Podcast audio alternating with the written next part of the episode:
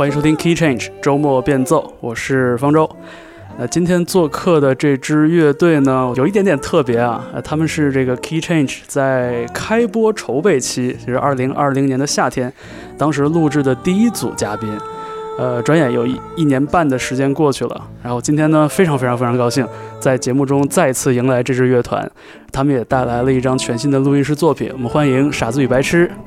Hello，大家好，我们是傻子与白痴，我是维泽，我是邦邦，我是光良，我是他们的老大许维军，他不是，他不是，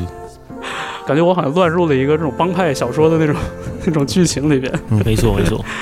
真的很开心再次见到大家。然后我们在二零二一年的深秋呢，听到的这张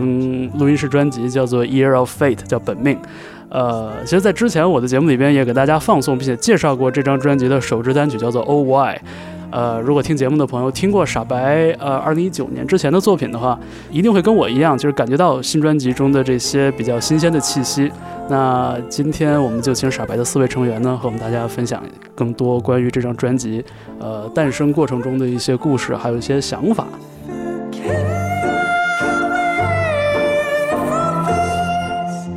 首先，我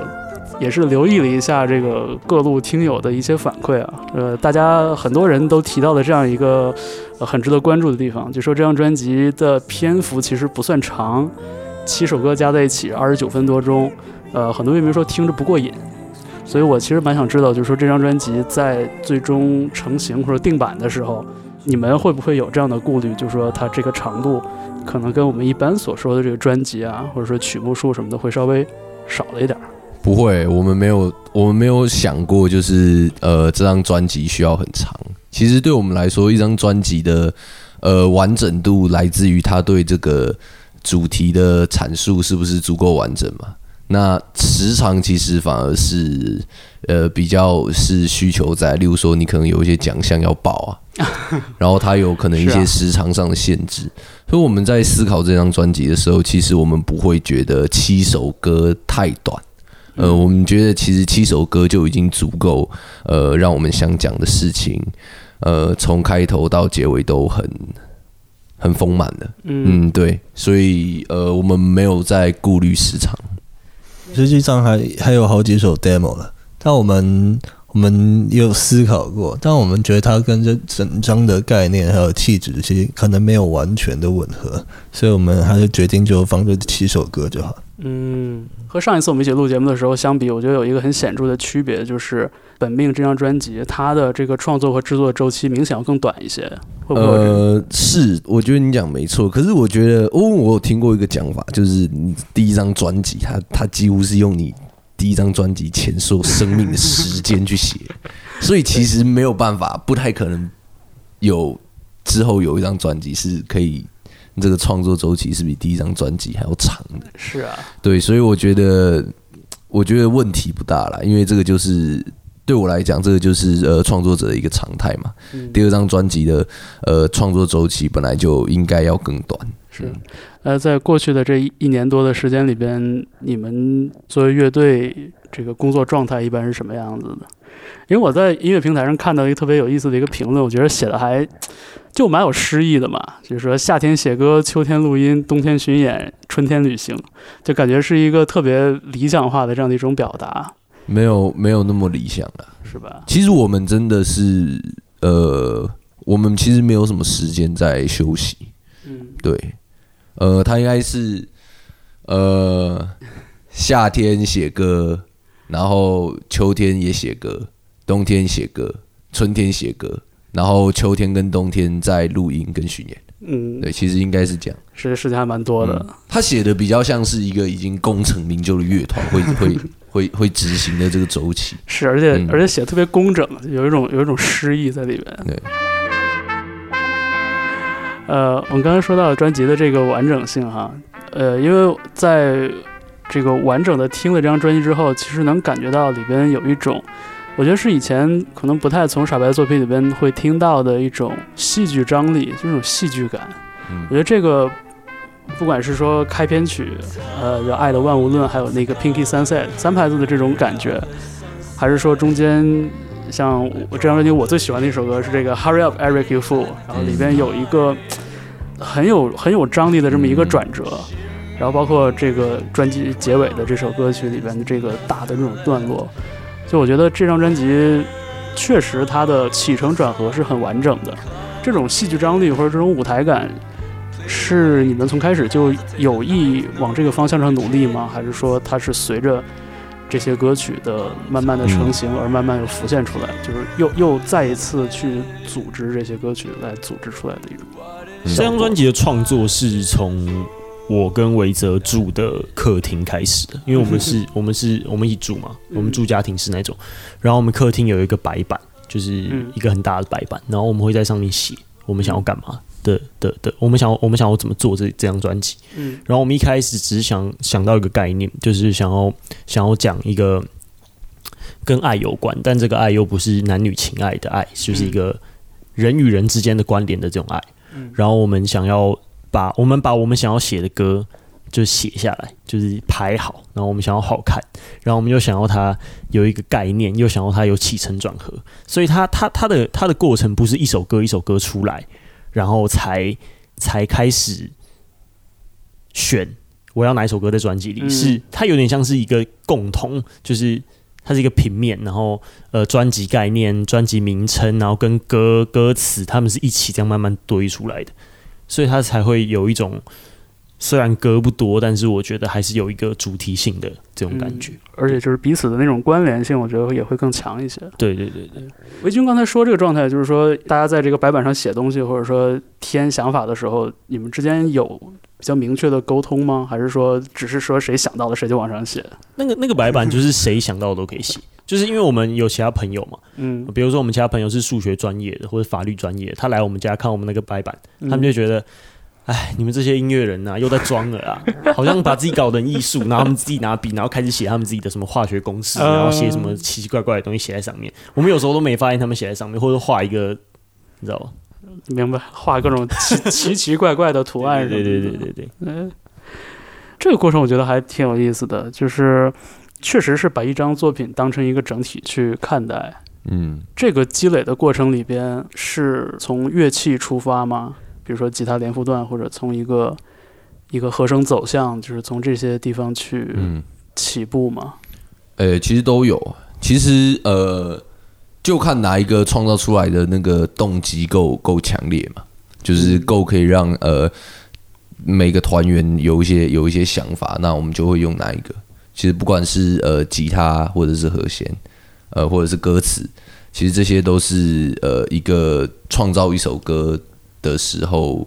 都有可能采用最初的那个 first step。嗯当当然，我们这张专辑，我觉得大家应该听得出来，就是我们更 focus 在乐器乐器上面，对，嗯，所以这个光良可以稍微讲一下。是我我看这个编曲的这一栏里边署名最多的就是光良。哦，对、啊，算是，因为其实大部分的歌的话，都是从先有一个概念来作为开端，然后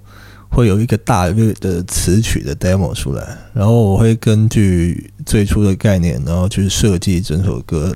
它应该要有怎么样的声响。所以说这几首歌它听起来虽然差别其实蛮大，但其实它还是有一个共通的质感了。就最初设计的时候，我就希望它是往一个更复古的音色去做靠拢。嗯然后乐器的部分的话，像《O Y》这首歌，其实它的 riff 一开始，它的副歌的那个乐剧从一开始就长那样子。不过它主歌有经过一些更动啊，不过我们会希望它是一首比较律动感比较强的歌。嗯，就是我们说到的这个专辑的主打歌，这个 O Y 也是在专辑发行之前，大家就已经从很多的呃不同的渠道听到的一首作品啊。我我也很喜欢这首歌，而且我仔细想了一下，就是这首歌我最喜欢它的一点就是在主歌的部分，其实维泽唱的文本也很丰富。然后一直有一种特别强的这种讲述的讲述讲述的感觉，但是到了副歌，到了最抓人的那一部分，就是轻轻的一个 O Y，然后一下子就把器乐的律动这部分给它引出来了，也相当于这首歌最吃重的部分并没有词，嗯，承担的那个抓人的那个感觉的地方，其实是乐器的演奏。哦，对对对。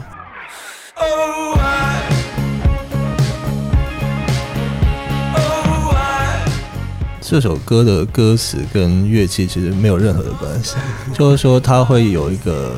共同的感觉。当然在副歌，因为我忘记一开始的副歌是先留白还是怎么样。一开始的副歌他就给我的 demo 好像就他刷一个吉他的和弦，嗯，然后我就要根据他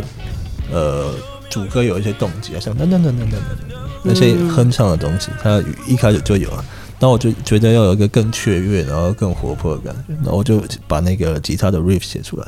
嗯然后可能就根据那个 riff 再去写副歌的旋律，所以它的副歌的旋律是相对更空，然后会留给器乐的空间比较多一些。我们现在听到的就是 OY 一个早期的一个 demo 的版本啊，也是从来没有曝光过的。呃，也谢谢乐队为我们的这次节目特意准备了这个片段。呃，在这个 demo 里边，可以更清晰的听到这个演奏的这个脉络。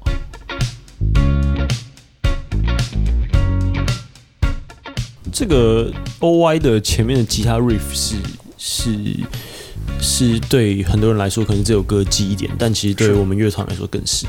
嗯，因为你知道我们四个最近是一起住嘛，嗯，然后会有一个人从早弹这个 riff 弹到晚，从早真是从早到晚，就是韦泽，他很努力的练琴，所以 其实我们在呃刚来到北京开始隔离的时候，我住在维德的隔壁。那，时候就在弹，我从那个时候第一天开始我就在听那个 riff，他大概他大概弹了有一百有一百天了吧，至少。应该有一百天。然后在经过这一百天的历练之后，巡演第一场依旧不知道在弹什么，依旧乱弹。哎、那 riff 不好弹、欸，那 riff 很 很快呢。没错，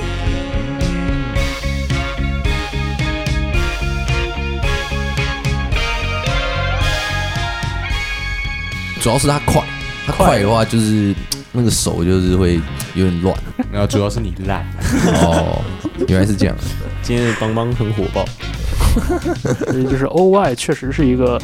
我觉得是是很好听的一首歌曲，而且也是一个挺有意思的一个例子。因为感觉之前像这种特别强调律动，而且就是说这首歌它的律动完全是来自乐器的演奏。没错，对，所以我觉得就是还是一个，这挺有意思的一首歌。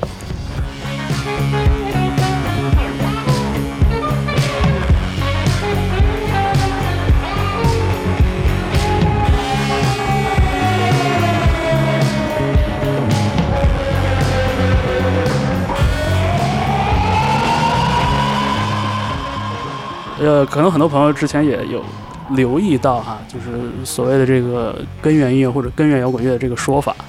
哦，我其实有一点好奇，就是说像还原到这种经典音色或者这种呃用器乐来制造的律动这件事情上，就这个算是你们这几年时间里边新打开的一个世界吗？还是说其实你们以前就很喜欢听这些律动的音乐，只不只不过不是从现在开始去去尝试，去自己去实践。对，这这个绝对不是这一两年才开始听的音乐了，就应该说从一开始学习音乐，然后开始听那些经典的歌的时候，就会对那个声音有一种向往。嗯，但是这种声音其实它听起来虽然很简单，但其实它没有那么容易就去复制或者就从里面汲取自己需要的东西，是需要更多的经验了。所以在我们第一张专辑的时候，其实并没有很好的去融合那些我们的养分在里面。然后第一张的音乐的话，就比较像那种潮潮的声音啊，对呀、是的，是的，是的。可能就我们当时开始做的时候，我们身边更多的朋友，然后更多大部分的乐都会往那个声音去做靠拢，可能也算是一种流行的文化吧。但我们现在就发现这个东西，可能我们可以有有一个更好的选择，所以我们就往这个方向去做。嗯嗯，像就是你像有些歌曲里边，其实我觉得不只是吉他和贝斯的音色，包括鼓的那个音色、调教那个音色，就那种垮垮的那种啪啪的那种对声音。对对对，我们这一次用的鼓都是很，就是真正的真正的老鼓，不是那种仿制，就是真的。就陆续有有特别去找一些比较老的型号的鼓，然后包括插片什么的也都是很多是可能最近都没有没有在产停产的一些型号。嗯其其实之前维泽有讲过一一段话，就是他说音乐是一门技术嘛。如果你是要从事这个行业的人，你不去了解这个技术的源头是嗯，是可以说是可能甚至可以说是不敬业的，就是你你不你你如果不去了解整个脉络历史，我觉得就是这样是不太好的嘛。所以我们就是其实一直有在，包括我们可能高中一开始在接触摇滚的时候，就是在听可能很很很对比较比较老的一些嗯，Stinky Tofu 那首歌我很喜欢，因为里边在那个吉他 solo 的地方，甚至能听到那个音箱的纸盆儿即将震破的那种 那种感觉。对，如果就是听节目的朋友有打过鼓或者弹过吉他的话，对这个音色应该还是就这个音色的辨识度应该还是挺高的。其实当时不只是那个 cabin 里面的纸盆在动其实它的螺丝钉都要动。然后后来他还把陆先生把那个音箱拆开，然后重新把它锁紧，再继续开始录。对因为那是一个应该五六零年代的老音响，了，是。非常古老。是这个音色就很接近我们就是说的这个就 overdrive 这种音色，它最开始的那个定义就是 overdrive，都把它开到最大声了，是。把 大家吵死。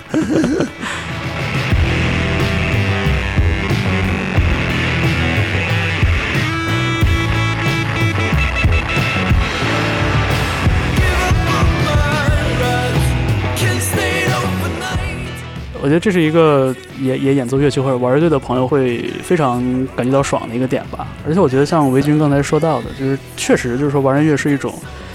是一种技术，然后它需要练习，但同时呢，我觉得也很好理解的一点就是，就是当你进入了这个音乐的世界之后，你很自然的就会想去知道更多的东西，想去听更多经典的传世的东西，就这种求知欲，我觉得是非常非常能理解的。嗯，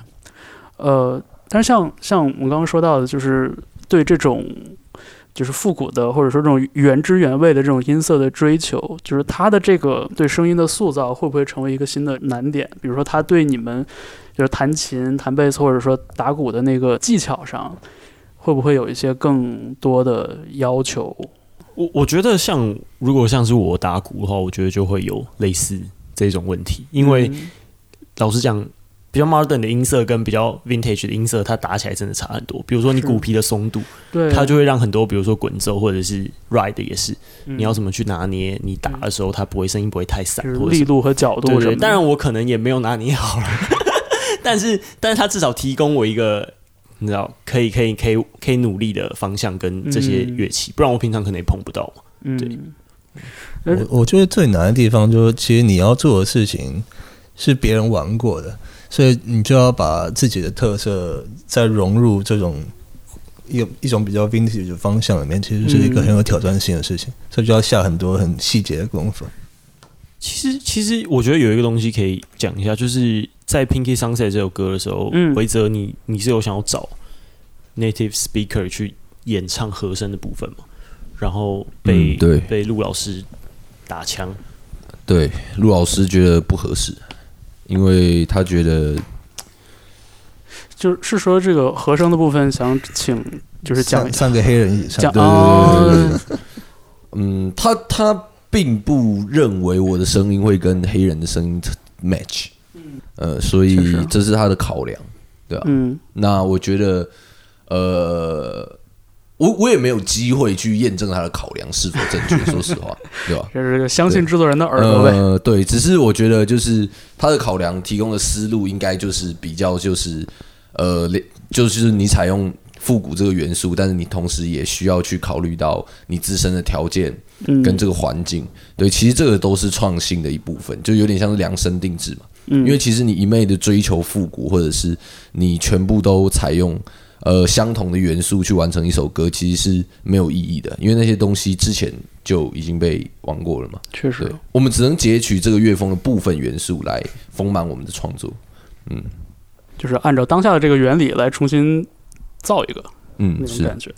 呃，刚刚乐队说到的陆老师啊，陆希文也是这张专辑的制作人。呃，在录音棚里边也是跟大家一起花了很多的时间，然后像刚刚光良提到，就是来来找一些这种经典的吉他音箱啊，就是螺丝钉。螺丝钉，对对对，拧螺丝啊，对，就是来匹配一下大家的这个这个需求。呃，感觉你们几个人跟陆老师相处还是蛮愉快的，听起来。对，因为我们录完音，他要请我们吃饭，就是他他他不只是对音乐有独到的见解，他是我知道的这个北京美食家前几名。他他推荐的餐厅都跟他音乐品味一样好。Open a vat of time with this mecca is what I had in mind. 这个傻白在北京密集录音的那几年时间里边呢，有一天我就是乱入了一下，去看望了一下大家。其实当时也很想看看大家的工作状态嘛。呃，当时赶上的那首歌应该是这张专辑的最后一首作品，就是这个《At the Heart of Everything》。I see you in his eyes. 呃，我在的那一会儿里边儿，就是听到最多的是维泽在棚里边去拿捏自己的这个弹唱的那个段落，拿捏自己酒量的部分。哎，就是用了各种各样的方法来调动情绪呗，是吧？嗯，这么说没错吧？对啊，哦，那首歌，但其实那首歌录的蛮顺利的啊，，就是好像两次吧，两次就结束。我我记得当时你们花了很多时间在在我们花了很多时间在想要怎么把 那一段录音加快啊。我我印象中就是，而而且你们试了很多次，在这个维泽弹唱的那一段结束，然后乐队一起进的那一拍到底在哪里？就当时你们在嗯那个那个事情上，就是做了很多种尝试，就是说是抢一拍儿、拖一拍儿。我我我们不是常进录音棚的乐队，我们进录音棚的呃次数也不是说很多，毕竟才第二张专辑嘛。但是这一次录音的状况，就是我们放了很多我们自己没有那么确定的因素在我们自己的准备里。我们这张专辑最刚开始的时候，我们就想要不要做的那么确定，嗯 就是我们 demo 都甚至留了很多地方想要给就是制作人做，因为制作人可能比我们更有经验嘛。对，所以我们就想，我们就留了很多不确定，包括在录音的时候，其实也留了很多不确定。嗯就有时候万事俱备，会会会蛮焦虑的。就是你知道你要做怎样，可你一直没做到。但是我们那三天录音就，我觉得我自己感觉是我们四四个都不是这种感觉，都是很、哦算是蛮愉快的。是，然后这张专辑里边也确实听到了很多分量不多，但是非常让人印象深刻的一些段落，比如说像小号这样的乐器的应用。然后我也看了一下这个制作人员表，这个在第一首歌专辑的开篇曲这《爱的万物论》里边是邦邦弹了钢琴的部分。诶，是呃，应该说钢琴是我编的，应该嗯应该说一开始这首歌是我先把和弦写出来，然后再嗯让韦泽去填旋律。嗯但呃，当时钢琴是我直接用 MIDI，就我录好 MIDI 以后，再给陆老师去修改。哦，嗯，所以钢琴不是直接录的。明白了，其实也是连编带录是一起的。哎，是对，呃，那这个是你第一次就是做贝斯之外这部分的呃编曲和录音的工作吗？呃，应该是吧？对，是。那 我还我还挺满意的。嗯，而且就是开篇曲虽然篇幅不长，但是和这个 Pinky Sunset 放在一起，我觉得就有点像是这张专辑的，就是第一篇章一样。对，就是一个开端。对，而且两首歌的这个气质和声音，我觉得也很连贯，放在一起我觉得很好听。那像什么像小号，然后萨克斯，包括就是管乐和弦乐的这些运用，也是你们之前就基本想好的，是吧？哦，对，刚开始这个 demo 的时候，就是会有一些 MIDI notes 嘛，然后嗯我会决定它大概音色的方向，还有哪些配器，嗯，然后就有一个比较粗略的一些和声的概的配置在里面。嗯，那像这个管乐编写这部分的工作什么的，之前有过这方面的？第一张专辑，我我在在 Holding 那首歌的话有有这个想法，但那个时候不会写，所以我就会交给当时的那个制作人刘仁老师，嗯然后去请乐手直接来吹。嗯然后这这张专辑的话，就是有一个大概的编了，然后当然最后还要请乐手把它完善，因为我还不是很很专业在在这方面。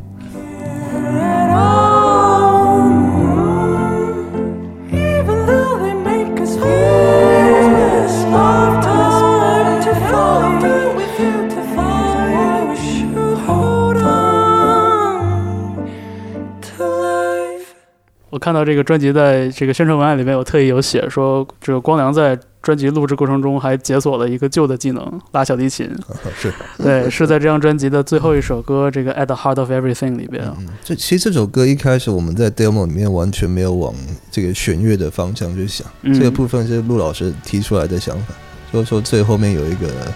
一切都又拉一个被一个 distortion 的感觉，就嗯。一切都毁灭了，然后突然有一个弦乐的感觉，像新生一样这样嗯。含苞待放的感觉。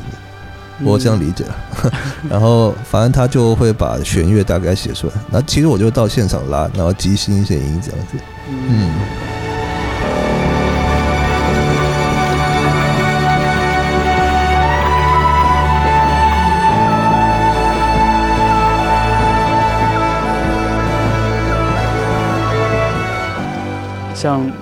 们说到的这首歌啊，这个 At the Heart of Everything，后边这个非常汹涌的这样的一个一个情绪的起伏，在整张专辑里扮演了一个余音的这样的一个一个部分。其实有一个首尾相衔的感觉。我想我想听你们讲讲这个首尾相衔的这个这个设计。嗯，呃，其实我当时在跟维军讨论的时候，因为我们就是讨论整张专辑的概念嘛，所以我们想说，呃，我们需要表达爱的这个主题的话，我们特别的把这个范围限定的比较小，因为我们觉得这样比较小的话就会比较明确。嗯。呃，所以其实呃，《爱的万物论》它就是它的歌词是在写呃爱我的人，嗯，然后 At the heart of everything 是写给我爱的人，对，所以他们里面有一些歌词是是呼应，是，对对对，那呃，我我我不觉得这是一个这是一个很很不寻常的手法啦，就是首尾呼应这件事情。嗯。其实其实，在蛮多张专辑里面，他们也会首尾呼应，但是呃，我觉得这一张专辑就是《Air of Fate》的这张专辑，必须要用首尾呼应的方法去结束这张专辑，因为它是有一种回归本我的感觉，呃，所以我会希望它是有一个回圈，嗯，嗯对，就是怎么讲？我觉得，我觉得呼应这件事情，包括 intro、outro 这种概念，嗯嗯就是专辑，然后完善它有首有尾这种东西。我觉得我们想做，但是又不想要做的太明显，因为它这种东西做明显了，就少了一种它是一条暗线的那种乐趣。所以我们并没有在歌名上，或者是、嗯。或者是一些段落，或者是一些旋律上做这件事情，因为其实你可以很，就是可以像我们讲的嘛，你可以把第一首歌就叫做《给爱我的人》，然后最后一首歌叫做对对对，就就这样就是是这样这样就你说得很明确，但是就不好玩，所以我我们就是想要有这种一点点的，包括配器上的，然后词上的呼应，嗯，然后两首其实都很大，第一首是是。万物，然后最后一首是 Everything，就是他们都在讲一些很大的事情。嗯。然后我我我我们都我们都想要最后一首歌的结尾是有一种有一种星河倒转，对，归于原点，因为其实就是万物就是还是这样子走的感觉。嗯，对对对对，不不不嗯。不是因不会因为你知道这张专辑的一些一些奇奇怪怪的东西，一些奇奇怪怪的情绪，然后但是它最后面还是回回归就是大家都这样子下去。就是最终落在一个其实既宏大但是又具体的这么一个对一个地方。对对对，我们会想要让它变成一个点的，嗯这个《Year of Fate》里边，我觉得开头和结尾其实两首歌那个音乐的色彩还挺不一样的。嗯，对，但是就是说他们构成的这种这种呼应关系，我觉得确实就是确实像维军说的，就是藏的稍微隐蔽一点，但是发现了之后也会觉得更有意思。是，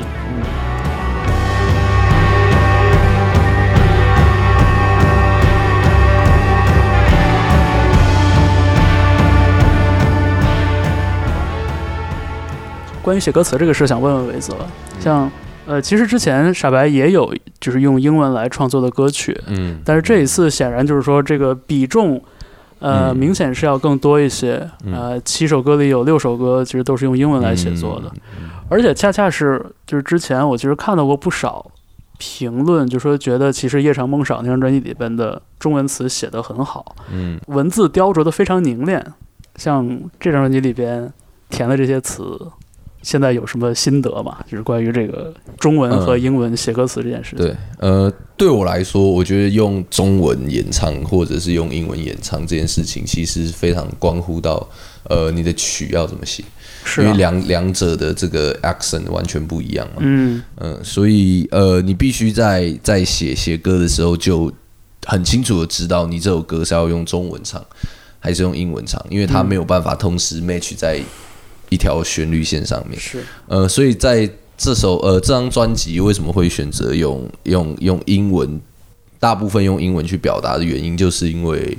我觉得这张专辑的旋律比较适合用英文去表达，用中文唱的话可能会不是那么好听，对，嗯所以才会选择用英文。就是有一点归因到就是这个音乐语言的这一部分。对，因为呃，我觉得文本的输出固然很重要，但是我觉得做音乐的话就是做音乐，呃，我觉得它它可以，就是你的文本可以很强，但是你的音乐才是必须得好的关键，啊不是你全部的都把它依赖到依赖到文本上面。对，如果纯看文本的话，就是小说和散文还有诗歌了。对对对，嗯。因为就是大家对语言的这个掌握的程度也不同。那像写英文的话，会不会就是花更多的时间，比如说来润色，包括这个整个的这个音节啊？呃，会，但其实我觉得写歌词，呃，这件事情就是中英文对我来讲都蛮花时间的。我不，我没有，我没有觉得英文歌比较好写，我也没有觉得中文歌比较好写。我觉得就是需要考虑的点不太一样啊。嗯，嗯，对。但是需要考虑的点，除了我们刚刚说到跟音乐这部分音乐语言结合以外，还有什么是需要额外去考虑的事情？就是呃，中文有很多中文的表达是你没有办法在英文里面用相同的翻译去去表达的。它它它甚至可能甚至英文本身就没有这种语境。嗯，对，所以这个是我觉得这个是很考验对于语言的熟悉程度跟掌握程度的。对，因为你有很多想要讲的话，你你没有办法用中英文都同时讲。嗯，对，所以这个是需要去做取舍的。对那你会不会觉得，就是说，像这张作品之前的作品相比的话，嗯它的这个音乐中想传达的这种信息或者这个信息量，对歌词的依赖更少了，而更多的进入到音乐的这个演奏、音乐的语言这部分。嗯，是啊，我有意识的在做这件事情，因为呃，我觉得有时候歌词太多，就是例如说第一张专辑这个信息量太丰满的话，是它势必会消减一些音乐性。嗯，因为呃，我们人人的专注力有限嘛，嗯，对吧？所以我们要需要去做取舍，就是把某一部分的信息量的这个输出转换到音乐上面，然后某一部分留在歌词上。其实这样对我来讲是比较好的平衡，就是相比起嗯纯靠歌词去输出。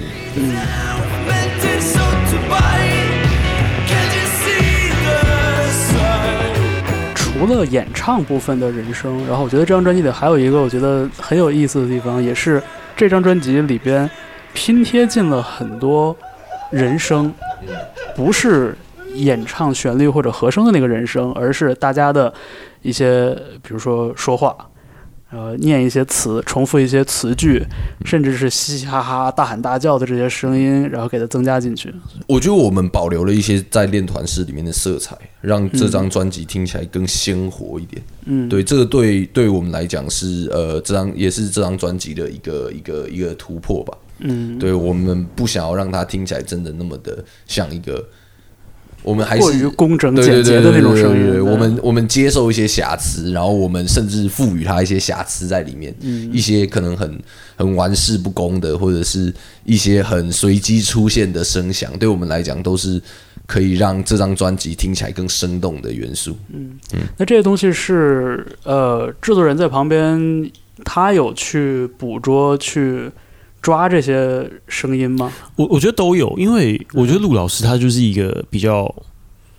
他有一个他自己的幽默感在，嗯。呃，他幽默感可能就是把这些东西录下来，然后偷偷塞进去，然后 有有一些的确是这样，就是有一些东西是，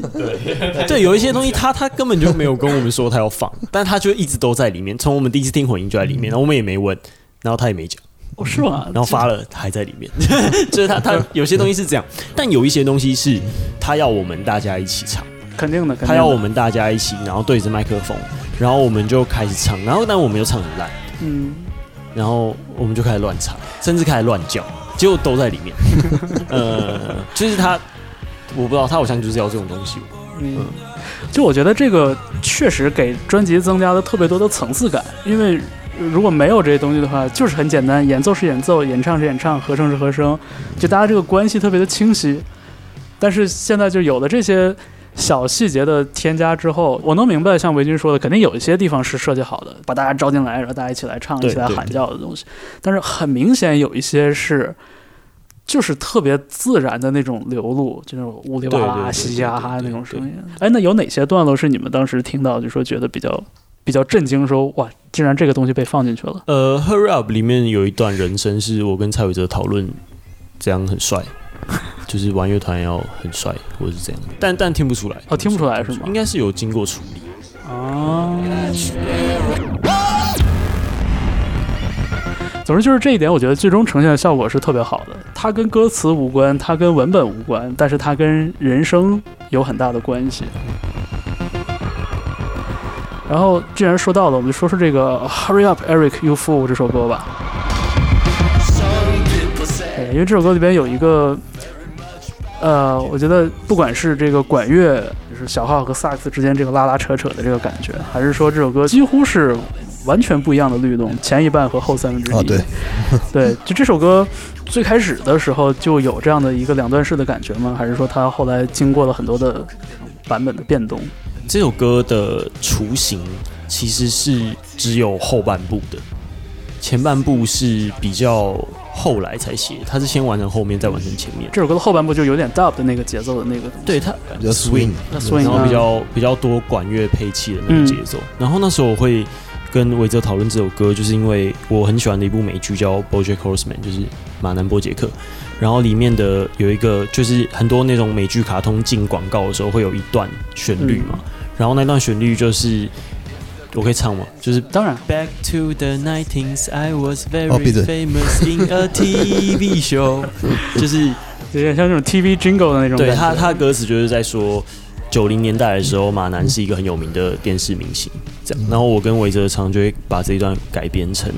Back to the eighties，就是二零一八年的时候，嗯嗯嗯你也是一个很有名的电影明星，那种感觉就是我在嘲讽他的那种感觉。或者说，你可以不可以写一段，就是这种，就是有一点嘲讽，然后有一点点有点解构。对，然后有一点点这种电视剧会出现的这种插曲的那种感觉。嗯然后后续再把前面一大段写完，就就变成这首歌，嗯对就有一点点幽默吧。嗯就是，因为开始听这歌的时候，我会本能的去判断一下啊，我说这个就像是一个一个转场一样。我我开始听的时候，我会觉得啊，这是从一个真实的场景转换到了一个特别虚幻的场景。但是听了两遍之后，我又不是很确定了，因为我也不太确定哪部分听起来更像是我以为的那种真实的或者真切的。所以我觉得就是这首歌这一点把我绕进去了。对，你的感受很有趣。是，可能就是因为我在第一次就是顺序听这张专辑的时候，就对这种刚刚我们提到嘛，就是这种戏剧感或者这种舞台感有很强烈的感觉，所以我可能也是照着这个逻辑在往里套。因为《Hurry Up, Every You Fool》这首歌正好也是专辑中段嘛，就是呃中间偏后一点点，所以它的这个转折本身在这张专辑里边也是一个有点像是一个 interlude 那样的一种感觉，所以就是会给我造成那样的一种体验。对我们也有特别，就是我们最近在跑巡演嘛，我们也把嗯 Hurry Up 的后半部拆解成不同的版本，然后放在整整个巡演的秀里面。哦，让这个主题感更强。因为其实这一段从最后面一段讲的歌词都，我觉得都还蛮能搭配到我们的演出跟一些核心的想法里的。嗯。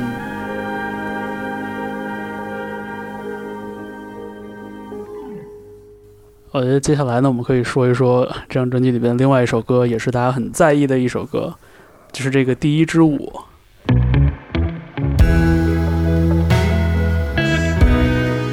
因为这首歌，我觉得他在专辑中的这个特别，不仅仅说它是一唯一的一首中文单曲，然后也是一首翻唱的作品，呃，而而还是一首对唱的作品。对，所以就是它确实跟其他的歌曲还挺不一样的，而且，呃，我还特意去找了这首歌的那个八六年的版本去听，然后我也听出了很多不一样的地方。所以关于这首歌的改编呢，也想请几位再再跟大家来讲一讲这个自己的想法，就像说你们最开始是怎么留意到叶嘉修的这首歌曲的？这首歌其实它是一首，它是一首大学时期的这个，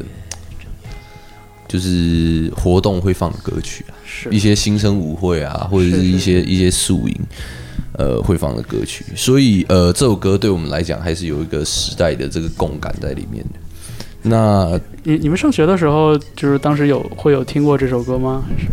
呃，有有有有有，对哦，对，所以它其实就是一首，嗯，我觉得它是一首对我们来讲蛮蛮蛮有记忆的歌，对，然后也蛮有画面感的歌，因为我们只要一听到这首歌，我们就会想起当时的那个那个时期嘛。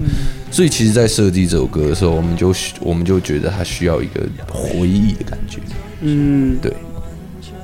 是我在音乐平台上看了看这首歌，就这个《第一支舞》这首歌的原版底下的留言，发现很多很多留言都是什么在比如说影视作品里边，或者在什么自己参与过的什么大学社团里边有听到的歌，然后我觉得还挺。就还挺感慨的吧，因为确实像那个维泽说的，这歌还是有一点点这个时光滤镜的那种那种气那种气息的。对，这这也是我们选择改编这首歌的主因啊，就是它它它对我们来讲是一个一个一个时期。鼓起勇气低下头，却又不敢对你说。曾经见过的女孩中，你是最美的一个。要是能就这样挽着你手，从现在开始到最后一首，只要不嫌我舞步笨拙，你是唯一的选择。那我们在做这首歌的时候，我们一开始的想法其实也就很明确，就是我们需要它听起来就是一个一个回忆的感觉，而不是现在发生的事情。嗯，对，然后我们也希望它可以更更，虽然它叫第一支舞，但是就听过原版的朋友应该都知道，就是它的拍子其实没有那么适合跳舞。对对，它的原版嗯其实是一个节奏很明快的一个两拍的一个对对对对对，所以我们在在改编这首歌的时候，我们就想要让它是可以翩翩起舞的那种感觉。嗯，嗯，这首歌的原版里边展现出的那种青春男女之间的那种萌动的那种感觉，所以就是感觉原版里面听起来会特别的简洁明快，然后里边信息也很简单，就是如就是如果你不放手，就是我们就一直跳下去，就是这种嗯，这这种就是很萌动的这种冲这种情愫在里边。然后我就觉得，我就觉得，就是傻白的这个改编还挺有意思的，把它速度变慢了，变成一个三拍子的歌，嗯，然后像维泽刚才说，有一种更摇曳的感觉了。对我，我觉得任何这种就是回忆跟回忆有关的东西，像我们现在就算只是回看大学时候的，我们都会可以都会带上一层比较朦胧的感觉。嗯，然后我觉得改编这首歌，我们就要做到会有一层时间的那种朦胧感觉，嗯就是它的复古会被赋予意义了。对，我觉得这个很重要，因为现在的复古，包括改编老歌这件事情是挺常见的。但确实确是，但是挑一首真的对你有意义的做，我真的会觉得，对我们大家的感觉都就是不一样了。嗯，对，可能也是因为最近这几年，像大家对这种音乐综艺啊这种形态也有更多的接触，所以大家会觉得就是说，作为一个音乐人去唱一唱别人的那种经典歌曲是一个特别常见的操作。我觉得翻唱的这种选择有一点被呃就是简单化了。我觉得这几年的时间里边，我很喜欢这首歌的这个改编，就除了维泽刚才说到那种摇曳的那种怀旧的那样的感觉以外，我觉得男生女生之间的这个张力也是很有意义的。嗯，对我甚至觉得和一个呃听起来就更有成熟韵味的这样的一个女生来对唱，她甚至更好的构建了这种张力在里边。对，我们一开始在选择这个人选的时候，其实我们就考虑到她的声线应该就是需要是一个成熟，更 sultry 一点的，呃，历经这个风霜的那种声线，嗯，对吧、然后就是这样的话，就是可以给跟我的声音做出一个一个一个反差嘛。嗯。嗯，呃，在第一支舞这首歌里边，然后看到这个有邦邦演奏五品贝斯，呃，是。放在陆西文的墙角，对，然后上面积了很多灰尘，嗯，所以他就说啊，不然呢，弹一下吧。对啊，扫扫灰尘。哎，当时当时是怎么想起来说中间那一段让你用五品贝斯来弹的？呃，这个其实是陆希文的想法。嗯。嗯那呃，其实那一段是我我整首歌其实大概录了两次就录完了，可哦是那一段我录了好几次，因为我我我不是一个呃平时有在弹无品格贝斯的人，嗯。对，所以那个那一段就是我适应了一阵子，因为虽然它呃上面是有划线的，但是哦。它的音准不是那么明确，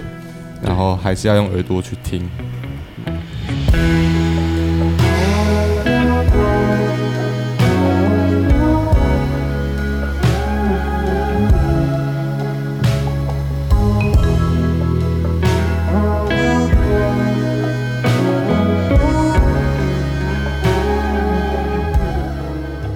像五品贝斯的，它的那个音色，包括是比如说像滑弦的很多东西，就是那个那个那个技巧，就听起来还是辨识度非常非常高的。诶，是，就是对它毕竟没有没有格子嘛，嗯，所以你就是去善用那个滑音，就可以让它听起来很特殊。嗯，你觉得像五品贝斯的话，就是它能给这个作品增添什么样的一种色彩？嗯，就是一些就很 Pino，对对对，Pino，就变得很 Pino。其实陆希文给我的让我弹的 reference 也就是 Pino。Pino Palladino 是嗯，吧？对对对，就哎给我一个 Pino 的感觉。呃，好。嗯，哦，这个录音棚里大家的沟通真的是千奇百怪啊，也很明确，当然也是很高的一个要求了。听起来，对对，你们还有什么就是这种在棚里的这种沟通方面的这种奇怪的技巧之类的？呃，有时候我们会用一些比较比较抽象跟乐理无关的的方式来沟通音乐。是啊例，如说我我可能会对光良说：“哇，你这吉他音色很像一个满脸横肉的胖子突然冲出来。”我觉得，因为我觉得，我觉得这个就是相比起我跟他说哦，我我觉得你的你的整个 body 要再厚一点的，这这些，嗯我觉得反而这个更更具体啊。这事儿还挺依赖，挺依赖大家的默契的，嗯，是，但是有时候这个方式真的比较快。是吧？对。啊，我觉得咱们这次呃节目里边，呃，其实大家是从不同的维度去拓展了一下《Year of Fate》这张专辑背后的一些思路和脉络。呃，我还有一个问题啊，就是呃，我我我不知道，当你们现在去看第一张专辑《夜长梦少》的时候，会不会有这样的一种感觉？就是说，像第一张专辑里边，呃，有特别多的呃这种情绪化的这种表达，呃，或者这种非常主观的，甚至有一点青春期气息的，呃那样的一些呃情感的宣泄。而从我的角度来看，就在这张新的专辑里边，其实啊、好像傻白已经试图去掌握这种叙述的主动性，呃，不管是去呃讲述一些观点，比如说 O Y，还是说像呃其他的歌曲那样里边去讲述一个情节，讲述一个故事，呃，讲述一种情绪，就我感觉这种讲述性更强了。或者说，是不是你们有了一种更主观的一种能动性，去呃把握自己的这种讲述，把握自己的作品的表达？对，我不知道你们是有没其实对？呃，其实对我来说，这个是这个是呃，我我觉得这个是这个有时候是一个一个一个一个功利的问题，有时候反而不是选择问题。因为我在呃我在《明日之子》里面的时候，我也讲过，就是有一些歌曲，它会很很疯狂的想要把他的情绪展现出来，嗯但呃这个东西。你疯狂的展现它的时候，它留给观众的空间就会变变得很窄。嗯呃，然后我觉得没有人想要在一个很窄的情绪环境里面听歌，因为很挤，这其实会影响到整首歌的对你的这个听感。对，所以我们呃尝试把这个空间做大。嗯嗯，对，我觉得这样的话会让更多的观众愿意踏进来去接收我们给的讯息。嗯，那对我来讲，不管是音符还是歌词，其实它都是呃某某一个层面上，它都是在表达你的情绪啦。但是这就有点像是我们讲话的这个技巧。如果我们疯狂一直疯狂输出我们的观点，我们没有给别人一个自己去消化或者是思考这个观点的空间的话，那这个讲话的技巧就是对我来讲就是不够好。呃，对，其实我我我的想法是这样的。我我也觉得我们这张专辑不是去减少情绪的宣泄，嗯，因为情绪的宣泄其实就是很多时候就是音乐的本质嘛，你就是有事情想要讲，你就是有什么。但这张专辑对于这个的把控更精准一点，有点像你玩游戏某一个时段是，你知道有一些加成，哪一颗 就是有一些点加零点三，就是我们如果如果把这件事情处理的更好的话，会会可能整体都一样，但是输出的效力，包括想要讲的事情可以更明确。嗯，对对对对，其实有个很很很很明显的例子，就是我们我们在生活中一定都会遇到一些很擅长输出情绪垃圾的人，但其实歌里面，在歌曲里，你也你也你也知知道这个也是一个一种音乐，然后那一种音乐对我来讲，就是它表达的方法不够好。因为因为像你说的这种音乐，从听的这一面来说，我只有一种选择，就是产生共鸣。我只有产生共鸣，我才能去欣赏这种音乐。嗯，但是像你说的，就是如果在表达的技巧上再拿捏一下的话，其实人是可以做听的这一侧，人对一个作品可以有很多种不同的反应。嗯，对我可以去思考，我可以去思考我为什么喜欢它，我可以思考为什么我不喜欢它，或者说从一个音乐性的、从乐理的角度，或者从文本的角度，有很多种角度去思考。但是像你说那种就是情绪过于嗯。过于凶猛的、过于单一的东西来说，我只有一种选择，就是我接受它。对，所以要么要么就是你刚好真的是刚好你跟他有相同的经历，对，不然我觉得创造共感的前提真的是你要留一个空间去创创造这个共感，嗯。你没有办法，你不能把这个空间做窄，嗯，这样的话大家反而就是会对你的歌没有共感，就是逼得太紧的感觉。嗯，对，我觉得从这张专辑整体的听感来说，感觉大家的这个这个注意力更集中一些，就集中在演唱、演奏这方面。我觉得就是从嗯演奏的角度，我觉得每一件乐器都能听得很清楚。然后那个维泽就是你的 vocal 这一部分，其实也被恰当的突出了，但是能嗯感觉出来，就是你力道啊。呃，唱腔什么，我觉得也是跟以前相比还是有很大变化的。嗯，其实我一直一直也有在思考，就是要怎么去唱唱这个傻白的作品会比较好。这对我来说一直也是一个比较比较难的东西，对，因为因为唱歌也是一门一门技术嘛，嗯，对吧？所以这个就是这无这这这，我觉得这个无非就是你对于这个技术的熟练程度。就像我们吉他光良就是弹的不错嘛，所以他在这张专辑就可以弹的不错。但是我觉得唱歌其实也是要用这个角度来思考会比较好。嗯，对。所以就是为了《Year of Fate》这张专辑发行而举办的巡演啊，就尽管说难度非常大，但是这个巡演已经开始了，对吧？是，所以就是从排练房到呃录音室到真正的巡演的舞台，相当于在不同的场合，你们也已经把这些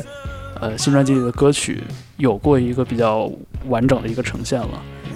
嗯，大家都可以感觉到这张专辑稍微更 band 上一点，然后更适合现场演出一点。然后确实，我们也不负众望，演出的时候就是帅度又比之前的巡演再高出了不止一个楼层。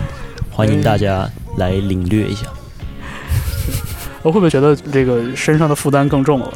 像这么吃演奏的我我们乐器更，多了，所以那个飞行里的那个超重更多。对嗯，但是因为我们是男子汉，所以我们不怕。跌倒了姿势也会很好嘛。没错，对，嗯，被嘲笑的梦想才有实践的价值没错。没错。这画风突然又跑了。好吧，那呃，关于接下来的还没有举办的这些巡演的站次，你们要不要再跟大家来自我推荐一下？我们现在还有一些场次哦正在售卖中，希望大家可以去这个支持我们，我们也会尽力的将我们的真心交给大家，大家一起成长，共创美好的未来。呃，其实有蛮多城市我们之前有去过，但不管有没有去过，都已经发新专辑，而且我们又这么久时间没见，大家都变更帅更壮了。我觉得大家是不来看我们一下，我是觉得，嗯嗯，就不太好，这 样对，伤感情，伤感情。接下来会演上海、宁波、成都、重庆、南京、合肥、苏州、济南，还有很多珠海、广州、长沙、沈阳、西安、深圳之类的。哇，对，还会还会还会有其他城市公布。是这个维维军刚才很认真的把手机拿出来，然后对着这个巡演日程捋了一遍。没错，确实，这个大陆地区，我天南海北基本上都覆盖到了。是的，是北到东北，南到这个广深，然后川渝地区什么的，而且应应该是比之前呃前两年巡演走的站次要更多了吧。是是是是是，嗯，所以这个感觉也会是对体力和精力的一个双重考验的。不会，我们是男子汉。，对，但我们是男子汉，好好我们我们我们知道这个恐惧，但我们克服了。嗯，因为我们是知识的黑蓝弹，我们还得往前走。对，因为我们男子汉。你看，哎，就是往往大了说，这也是每一个乐队就是成长的必经之路吧，我觉得。嗯，然后我们的实体专辑也正在售卖中，在巡演的时候也有签售，大家可以多多支持。是是是，呃，我们可以以很多种不同的形式来支持乐队哈，支持自己喜欢的音乐人。嗯，行，那今天跟这个男子汉乐团傻子与白痴一起录了一期节目，然后虽然这个时间还是很有限哈，但是也听大家讲了不少这张新的专辑叫《Year of Fate》本命，呃，背后的一些想法。对，然后今天还是真的非常高兴，再一次在节目中见到四位。呃，时间过得很快啊，这一转眼一年半时间，我们这个，呃，真的是很多变化，肉眼可见的。所以也希望听节目的朋友们，嗯，可以在现场，就是这个保证所有的防疫安全的情况下，呃，大家可以在现场和傻子与白痴乐团相见，大家一起再用音乐交流一下嘛，对，看一看这支男子汉乐团的真心，对吧？行，那我们就这个巡演路上见哈。然后听节目的朋友们也可以把这大家对傻白的留言都可以留在评论区，然后我会这个尽量替大家来转达。然后也欢迎大家继续支持傻子与白痴乐团，也继续支持 Key Change 周末变奏。我是方舟，啊、今天谢谢大家。拜拜。拜拜拜拜。